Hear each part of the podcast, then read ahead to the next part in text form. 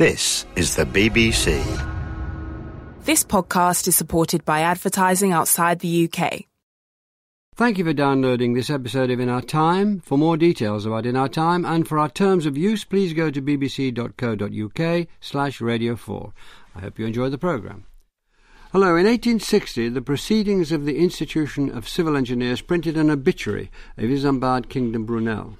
Quote, the characteristic feature of his works, it said, was their size. But, quote, his besetting fault was a seeking for novelty, where the adoption of a well-known model would have sufficed. Today, Brunel is remembered as one of the towering figures of the early Victorian age of steam, an age when engineers strove to establish themselves as respectable members of the professional class. Brunel designed and built ships, bridges, tunnels, and railways, many of which are still in use today, more than 150 years after they were opened. He is commemorated in numerous museums and statues, and uh, as the name of a university, and his reputation has never been higher. But the patchy opinion of some of his contemporaries suggests a more complicated story.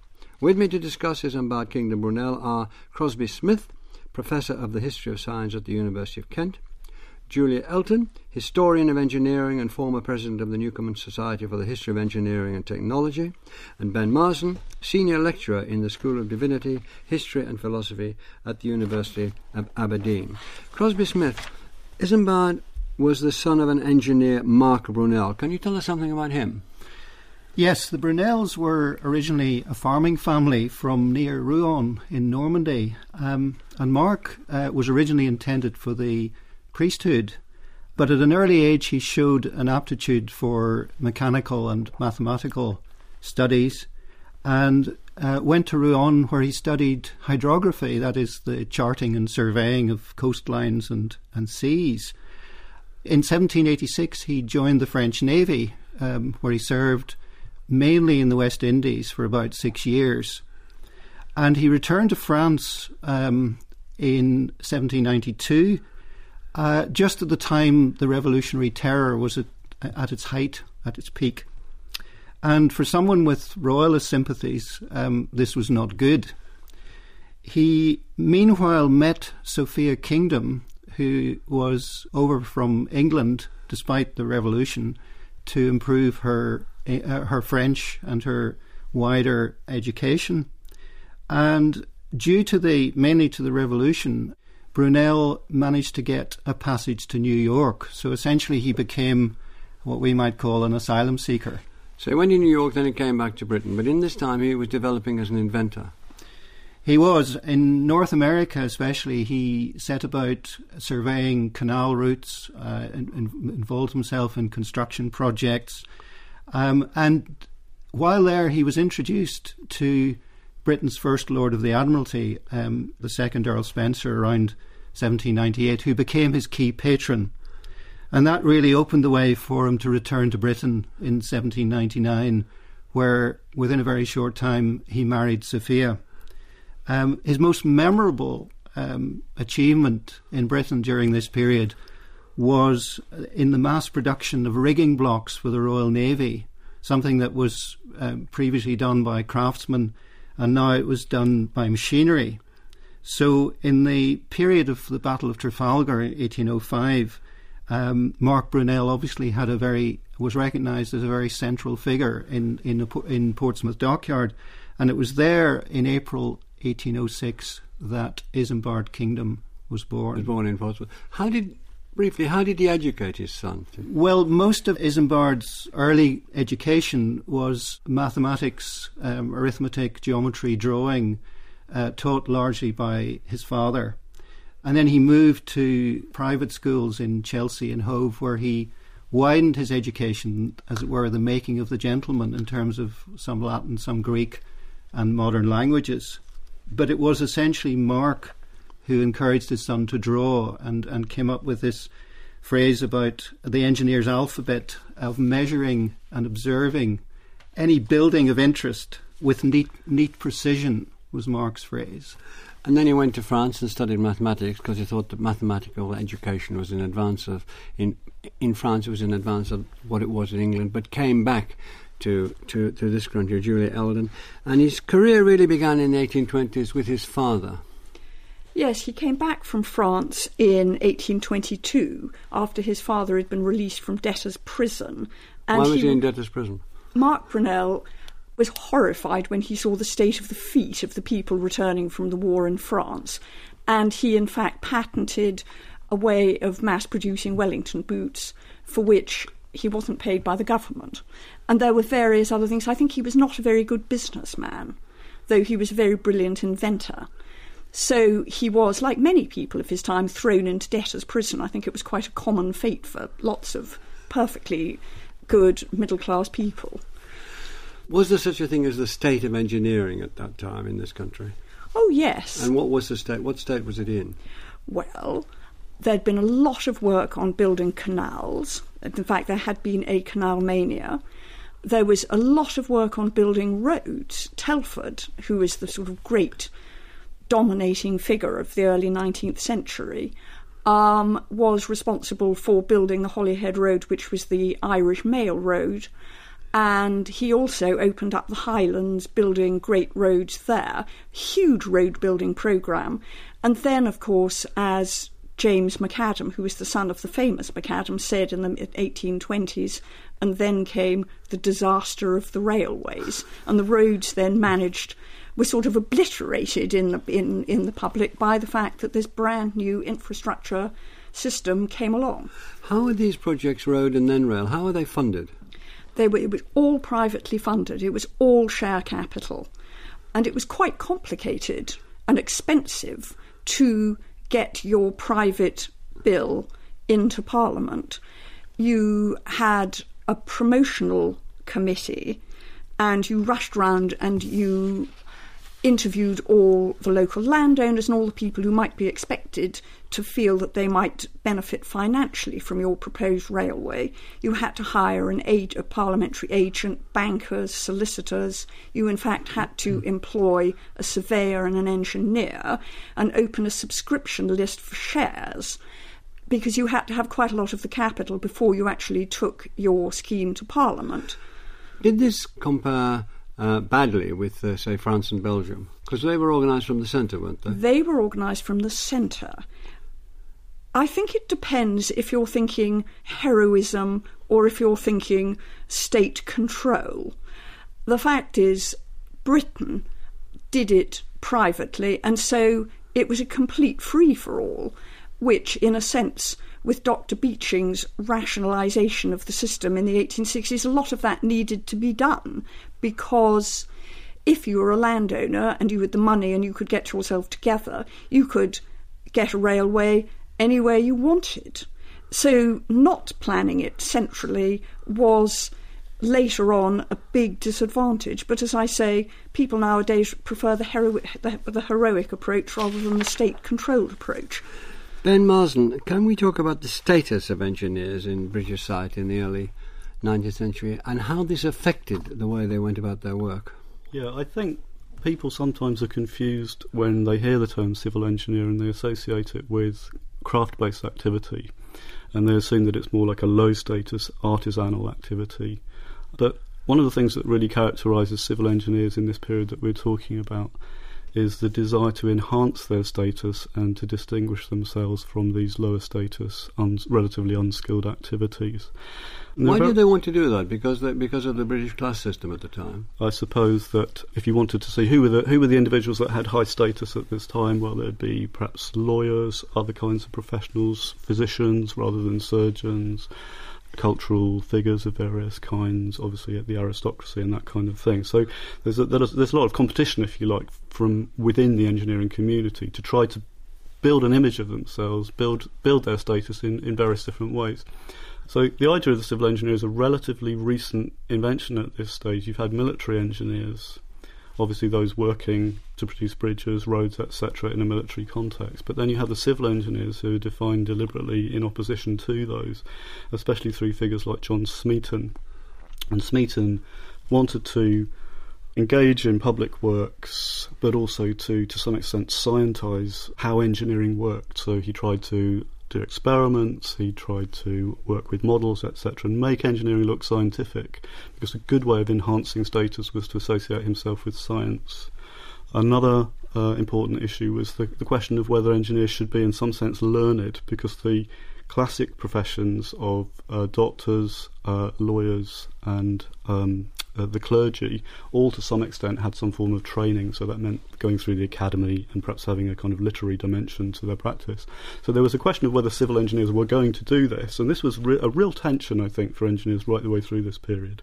They wanted to appear learned, so for example, some young engineers in 1818 set up the Institution of Civil Engineers, which was in a way a repository for libraries, models, etc. And it was supposed to instantiate that connection with scientific activity, which had been important for Smeaton and these new young engineers. But part of that was a reaction to um, an idea of engineering status which was more to do with family, to do with patronage, more kind of, if we could say, ancien regime. How was how did this social position of engineers reflect the way that Brunel, to come now to Brunel, conducted his uh, his affairs after? So, we, we know that he started with his father, but we can come back to that in a second. Generally speaking, how did this affect the way he conducted his uh, business? So I think it's possible to see Brunel in his early life, if you think he's born in 1806, so um, back in England in the 1820s, as almost experimenting with these different forms of status. Um, so family he's the son of an eminent and well connected engineer. Uh, science. Um, he, in his early days, in, in, in 1830, 1831, he actually writes a treatise, a scientific treatise. Institutions. He's a very keen member of the Institution of Civil Engineers. Uh, he's a member of the Royal Society of London, which is the premier scientific society of its of its time. He joins the Athenaeum Club as well, and through these clubs, institutions, he has access to their, their literary dimension, if you like, the the, the, the books, uh, the uh, pamphlets, the newspapers, etc., which are really integral part of, of uh, engineering practice at that time. So, to some extent, it's not just through producing works that he's attempting to enhance his own status as an engineer. To some extent, he's almost under the shadow of, of his father, who has the higher profile. Um, there's a lovely example of this where he writes in about 1830 to a man called Thomas Coates, associated with the Society for the Diffusion of Useful Knowledge, and says, From now on, I shall be signing myself I. K. Brunel, because my father signs himself I. Brunel, although we tend to call him Mark. He actually called himself Isambard Brunel. So he's trying to, as it were, escape from the shadow, if you like, of his father as the, as the truly eminent engineer. So all of these things are, are the, the science, the family, the institutional activity are ways in which he's exploring the possibility of enhancing his own status. On the other hand, working with his father, Crosbie Smith, was quite a uh, useful way to start a career. And, and the first big project he worked on in the mid 1820s was the Thames Tunnel, which uh, to go, I think, supposed to be the first attempt to go under a river. And they discovered that it was extraordinarily tricky because of the ground they found under the water. But he worked on that with his father. Can you give us some idea of how that proceeded? He did indeed, and it exemplifies very well what Ben has been saying about engineers more broadly. Um, Isambard basically cut his teeth on the Thames Tunnel project. He started as assistant to his father. Um, he took over as resident engineer in the mid 1820s. Um, Mark Brunel um, became somewhat unwell, so um, Isambard took on an increasingly important role. What was the big problem? Threefold. Um, poor ventilation as the tunnel lengthened under the Thames. Um, the geological uh, structure of the, the riverbed, which uh, turned out to be a kind of gravel and sand rather than clay, which made the tunneling exceptionally dangerous. Um, and the other problems were financial because it wasn't obvious that uh, this project was going to go anywhere, especially after the rate of tunnelling uh, was shown to be really quite slow, something like two to three feet per day, per week, or per month, even in some cases.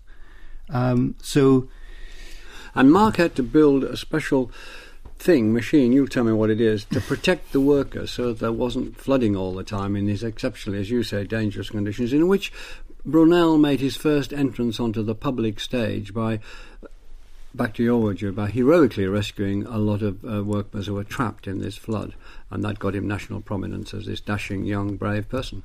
Mark's device was known as the Great Shield, um, which was supposed to be based on uh, the shipworm, the, the Teredo navalis, in terms of its capacity to burrow into stout timbers and uh, prevent any roof falls behind it.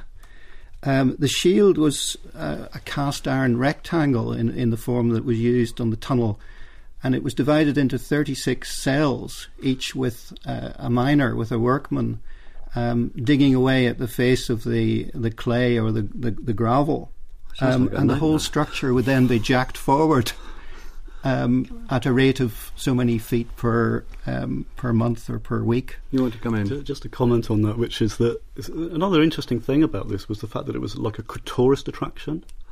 Um, and it just really dramatises the fact that engineers, whilst at one level desperate to get on and finish their projects, also needed to keep publics on side.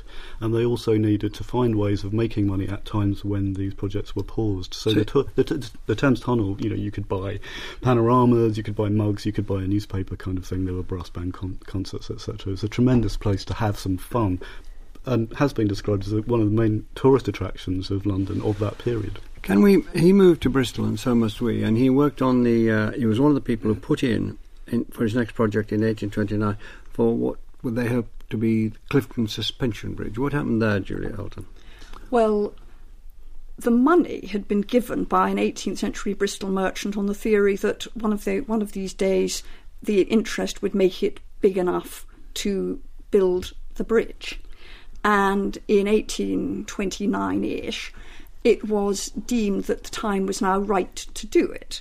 And there was indeed a competition in 1829, and various people put in, including I.K. Brunel, who was in fact convalescing in Bristol from an accident he'd had on the tunnel. And because he was he was bright and sparky, he also was tremendously excited by the dramatic um, landscape qualities of the Clifton Gorge. And he put in several designs with very long spans. And the big problem is that Thomas Telford, who is the, by this time the grand old man of engineering, in fact was buried in Westminster Abbey, he was so grand eventually, he comes in and he says, No, no, no, no, I have built the Great Menai Suspension Bridge. It's got a span of 570 odd feet, and this is the longest span that is achievable. And so all the competition designs for spans that were well over um, the, his specified span length, they all had to be thrown out, and they then asked Telford to design his own bridge, which was idiotic, with enormous towers rising 200 feet from the floor valley. And so they then managed to sideline Telford, I'm never quite certain how, and they had a second competition. But they had to compromise with Telford who was, as I say, the grand old man, and Brunel was the young whippersnapper. And so it was decided that they had to reduce the span, and they built that enormous abutment on the leeward side to reduce the span.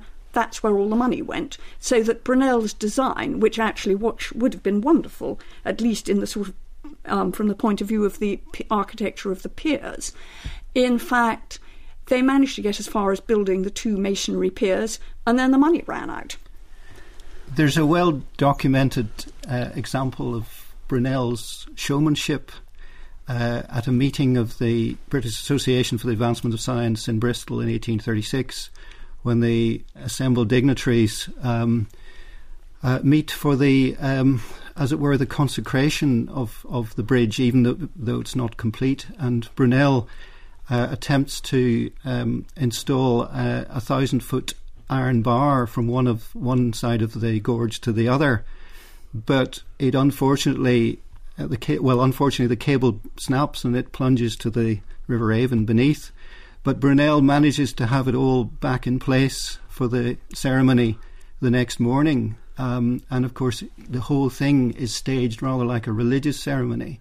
So I think this is just one example of Brunel's uh, ability to, to, to play to the the investing public, to those who mattered.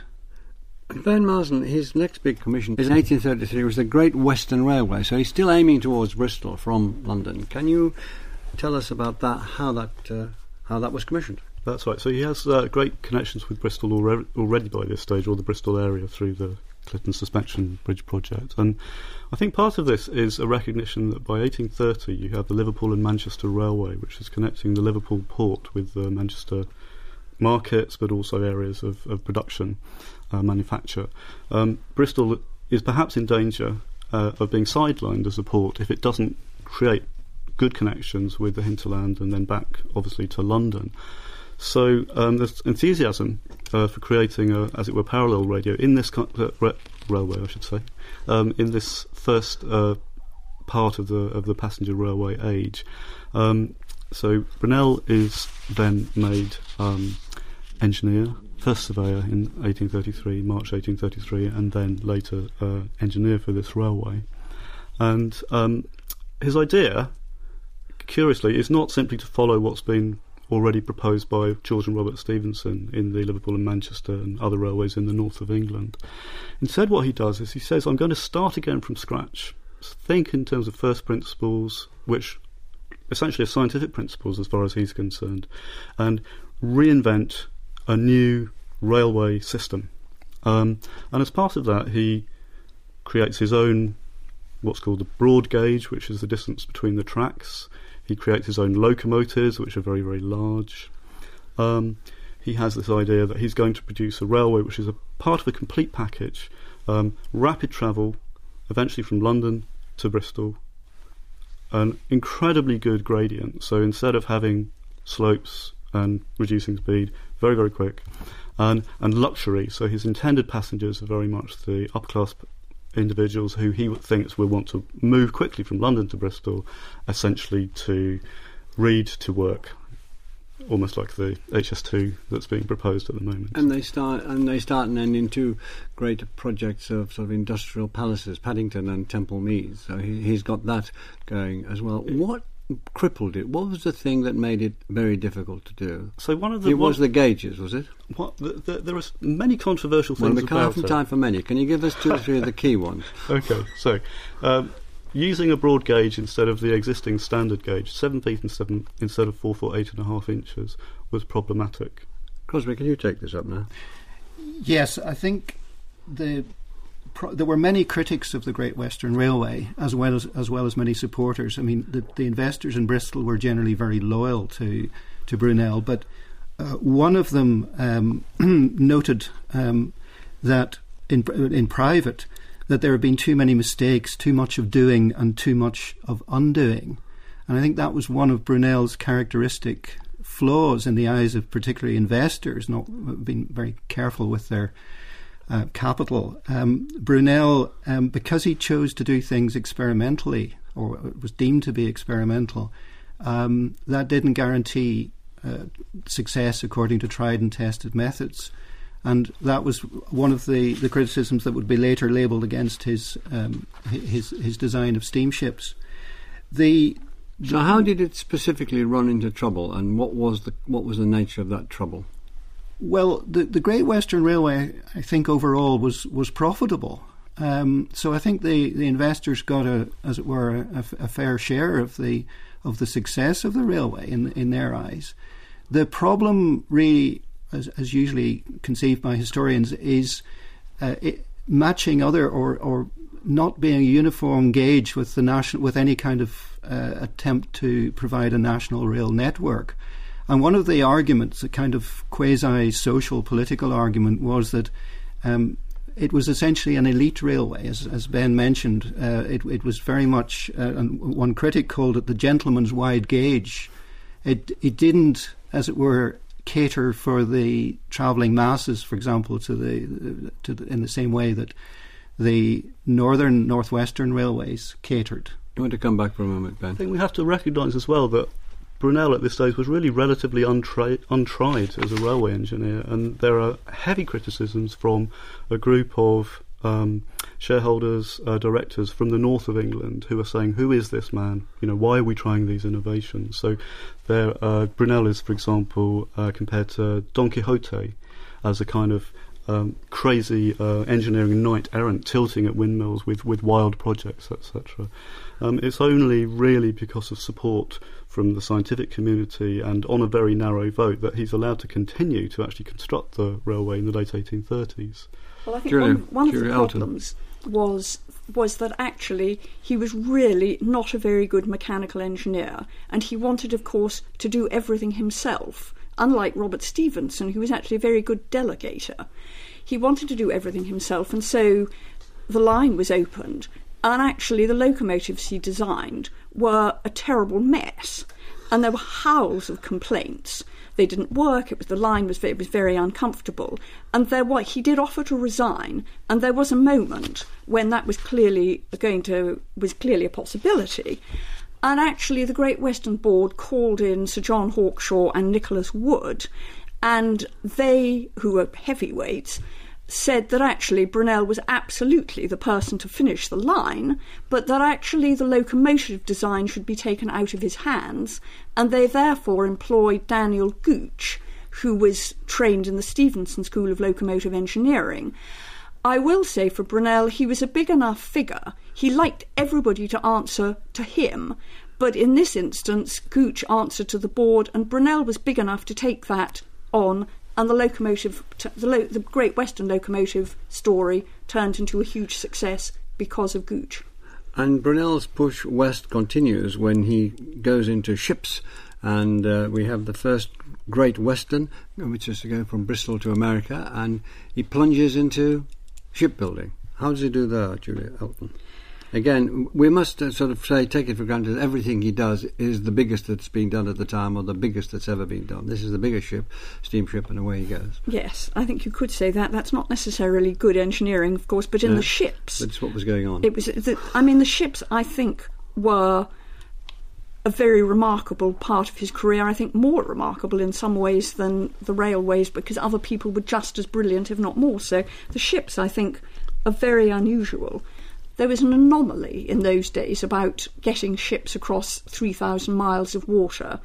They, in fact, felt that if you made a ship that was big enough, the resistance to the wood go up in the same proportion, and that therefore you would have to have such impossible amounts of fuel to get it across that it was impossible. And actually, of course, that isn't so because resistance doesn't, of course, go up in the same proportion as the size of the hull. This is a very unscientific way of putting it.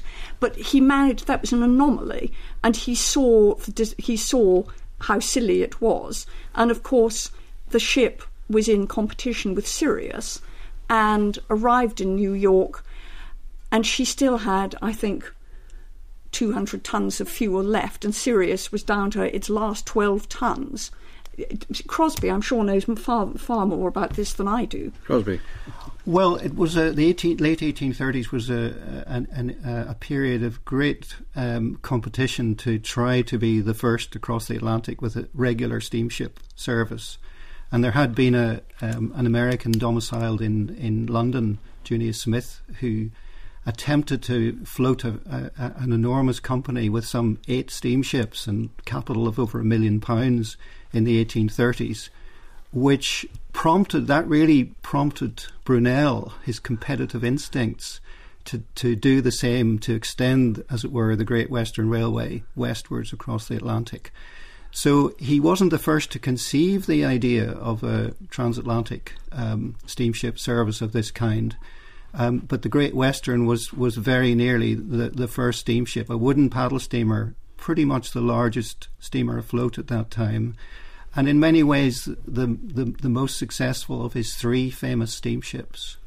Um, what he, where he, as it were, in the eyes of some critics, where he went wrong was to build the Great Britain, which was 3,000 tons instead of 1,400 tons or thereabouts.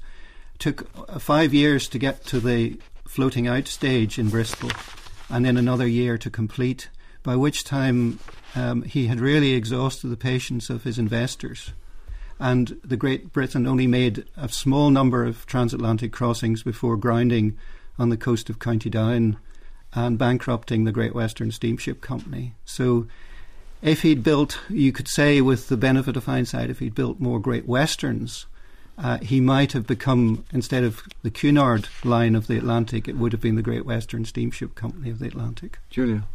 Um, on the other hand, I mean, the SS Great Britain is really the first modern ship. It's, it's completely an iron. It's screw propelled, not paddle wheeled, like the SS Great Western. And I think to some extent, it wasn't entirely his fault. That running aground in Dundrum Bay, it was always said, was actually the drunken captain. I mean, I don't see how Brunel could be held responsible for the fact that it ran aground and it took months to get her off, and he designed the cradle that did, in fact, get her off. But it did spell the end for the Great West for the company. Well, the, the, the contemporary criticisms ranged from building an iron ship which deranged the magnetic compasses, which was one of the arguments for the grounding, um, that the screw propeller was a much too experimental arrangement. Uh, for example, the tips of the propeller kept falling off, and several of the transatlantic voyages were conducted under sail alone at the end because the propeller was simply thumping away there and not actually doing anything.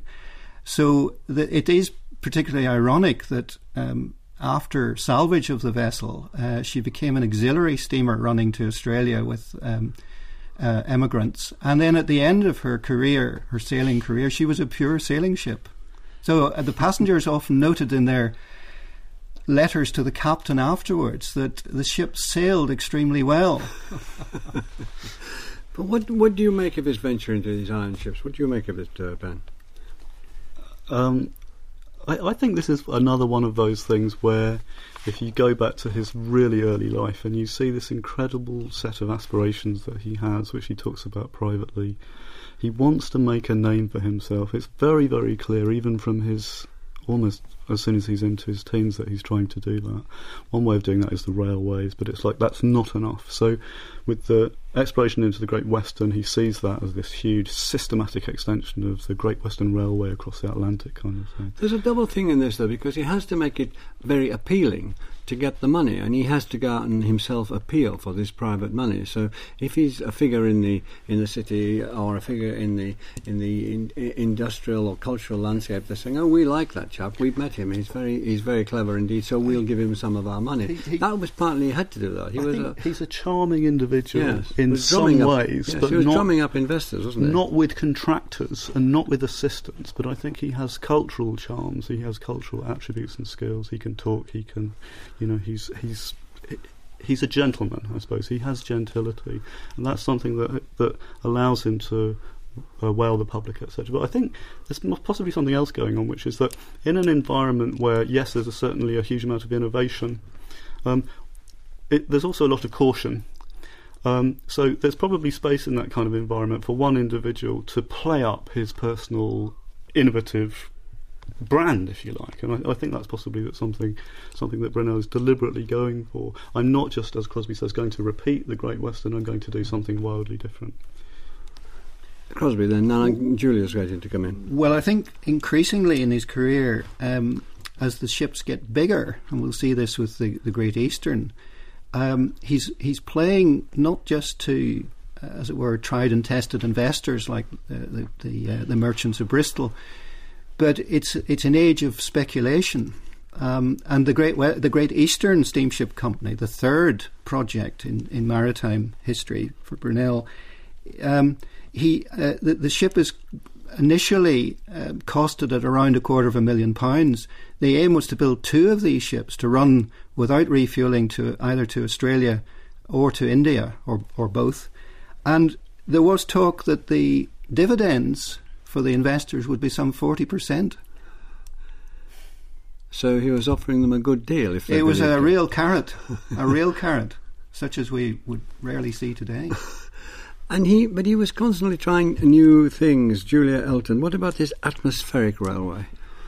That he had a well, hand you in? could argue that actually one should draw a veil over the atmospheric railway because, um, I mean, it was an absolute disastrous failure he it was a system in which you used a tube and you exhausted the tube in front of the carriages which sat on a sort of piston and so they just shot forward by atmospheric pressure and you exhausted the tube by a series of stationary steam engines um, at every anyway at a few mile intervals it had been tried quite successfully on the Dalkey extension to the to the um, Dublin and Kingstown Railway, but that line was only a mile and three quarters or two.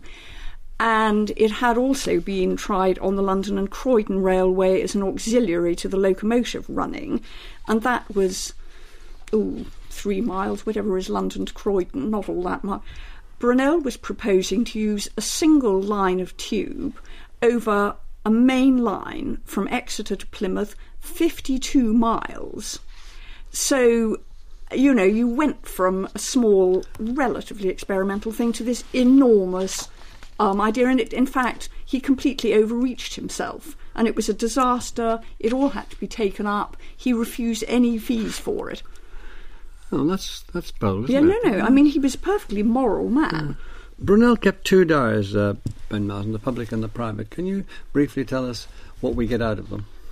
Yeah, so these diaries are incredible documents.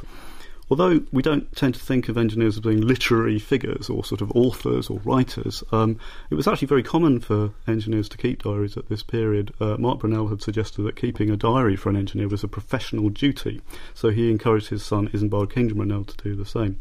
So there are two diaries: the private diary, the personal diary. The private diary is like a record of day-to-day events associated with um, the engineer's work with his employer maybe the source of a report later to directors, etc. The personal diaries are, are, the really revelatory ones because these are the ones that show us really what Brunel was feeling. So can you give us a few instances from that? Well, when he talks that these where he talks about his castles in the air, his chateau d'Espagne as he calls them. Uh, he he relates an anecdote at some point where he was riding along a track on his little pony, as he called it, and he felt himself pulling himself up to look taller so that he could make a better impression on those who were walking beside him.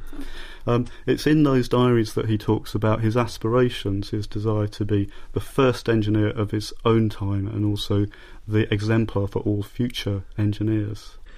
What uh, helpfully can we tell about Brunel's character from what's known about the rest of his life when he wasn't building bridges and tunnels and ships and railways, Julia? Well, actually, that's mostly what he did. I mean, he there must was have had some time off. he had very little time off. I mean, in the early days, he married his wife was a member of the Horsley family, and they were very cultivated. John Horsley was a composer. They knew Mendelssohn. He moved in that milieu, but actually, if you look at his workload, um, in the summer of 1843, he was almost not at home at all. He was working 18 hour days. And actually, um, it was felt that his wife was a sort of trophy wife. He was practically never at home. And they were all like that. I mean, the eyes of the of the public were on them. The, the, the society was looking to these great engineers to provide this new infrastructure, and actually, there is none of them had very much time to do anything apart from work. Then you might qualify that a little. I think the interesting thing is, in a way, being at home was being at work because Yes. the office was actually with, in, the same premises on Duke Street in uh, in London, near to the Houses of Parliament, where most engineers actually lived at that stage. Um, there's a lovely example of Brunel's interest in um, art, literature, etc., and some of his kind of ability to ent- entertain guests and that kind of thing. So, um, in 1847, he decided that he was going to become a patron of art, and he set up um, a series of commissions to ask uh, modern British artists to illustrate the works of Shakespeare. The artists got to choose the works, but they had to be uh, currently performed and they had to be popular. But after that, it was up to them. So, Edwin Landseer was one of them. His uh, brother-in-law John Horsley, who Julia's just mentioned, was another. John Horsley illustrated a scene from Romeo and Juliet. Landseer, I think it was A Midsummer Night's Dream. So imagine the dining room, actually rather close to Brunel's office, decorated with these wonderful images from Shakespeare. And Brunel was hoping that from this he would create a commission that would be something that he could give after his death to the nation. In fact, he was slightly disappointed with the results, and also, actually, the family, uh, after he died, was so short of cash that they seem to have decided to sell uh, most of these uh, assets. Yes, because I will say for Brunel, he certainly put his money where his mouth was, so that he in fact invested in the atmospheric railway, but he also invested disastrously in the Great Eastern Rail, in the Great Eastern steamship. And when he died, they were desperately short of cash. But actually, I mean, I think I would equally say, I mean, Robert Stephenson was also commissioning pictures and buying works of art as indeed were some of the great contractors, because basically they'd made it. And that's what you did. I mean, it's like nowadays. I mean, they start from fairly, in Stephenson's case, fairly modest backgrounds, and they they really make it. And this is one of the great symbols you become a patron of art. Crosbie, how would you characterise Brunel's reputation in his lifetime? I think the examples of Paddington Station, um, the uh, Great Western Railway as a whole, the bridges with which he was associated, particularly the um, the Saltash Bridge over the Tamar, um, Maidenhead Bridge, those were regarded with great admiration by wide sections of the public. But we always come back to the, the question of, of confidence um, in terms of the the travelling public. Doubtless had great confidence in if I mean provided they could afford it to travel on the Great Western Railway. But for example, the figures of passenger numbers on his transatlantic steamships uh, tell an interesting story in that following any mishap, however minor, um, on the Great Britain and uh, also on the Great Eastern, the passenger numbers tend to plummet. So you get a, a, an idea that, in terms of the travelling public, um, Brunel's um, artifacts uh, were treated with some caution, and uh, there were comparatively few monuments and memorials to Brunel um, after his death in the 19th century. But in the 20th century, I guess post 1960s, there is a great revival in things Victorian and it coincides, for example, with the um, the salvage and restoration of the Great Britain in Bristol, along with um, Bristol, as it were, rediscovering its its heroic past and its its great engineer. And I think there is that uh, attempt uh, in a post-industrial age, in an age of heritage, to look to heroes, to a, a genius, uh, a genius of invention and of engineering. I'm afraid that's all we have time for. So thanks very much to Julia Elton, Crosbie Smith, and Ben Marsden. And next week we'll be talking about Aesop. Thanks for listening. And the In Our Time podcast gets some extra time now with a few minutes of bonus material from Melvyn and his guests. Yes, No, but he did have this celebrity status. So this is famous example is one of the ones that Crosbie didn't talk about, where um, he's doing a conjuring trick and he chokes on a coin, and it's a it's a national news, which is this is Mr. Brunel going to die? And then he Actually, develops it's not this. nationally. Well, he, there's somebody rushed down the street to the Athenaeum where he knew everybody saying, It's out, it's out, it's out. and everybody knew, because of course, you know. He's supposed to have developed this apparatus which allowed him to be spun round so that the thing could be dislodged, and then um, submitted a description of the apparatus and a, an authorised account to the Times. So in that sense, he did have some kind of celebrity status. Yes. But if you look at if you look at what people were saying just at the point when he died, then you know monuments to his vanity. Mm-hmm. I mean, this, this is how many of these uh, events. Are, You seem are to resist that. You seem to resist him, ham- Julia, having any sort of uh, recognition, rec- high recognition. The reason I resisted is that the Brunel industry and the Brunel worship has completely distorted an overall picture. And actually, if you're ever going to do another engineer, you really should do Robert Stephenson, who is a very interesting foil to Brunel and was just as celebrated in his own time, if not more so. The problem with Robert Stephenson is that he had no family. His wi- young wife died. There are no papers, there are no diaries, there are no drawings, there is no descending family to go on worshipping their ancestor, which the Brunels have certainly done. Well, this is a- that's And- the same with James Watt. So like and it's James the Watt same with James just Watt. cons- reconstructed the image of Yeah. James Watt Yeah. Senior, who's And- the better known figure. And of course, the other thing are those photographs. In a Mm. world in which we worship celebrity, those photographs are so sexy. I mean, they are those of, of him swaggering in front of the Great Eastern, and actually, I think, and the thing, the thing that makes that I think is really interesting is in an age in which we are so risk averse, We actually Yeah. worship an engineer who is far more prone to take risks even than his contemporaries. That, I think, is really interesting. So, what I'm, cons- I mean, I go on being concerned to do, is in fact pull together he in the context of his contemporaries hmm. and what did everybody else do? He was, in his own time, not considered to be the greatest Robert Stevenson was. He wasn't the one I'm that got the afraid we- knighthood, we and that's to- the point, isn't it? Indeed. Sorry. Thank you very much. No, thank, thank you. you. Hope you enjoyed. There are many more Radio 4 arts and discussion programmes to download for free. Find these on the website at bbc.co.uk slash Radio 4.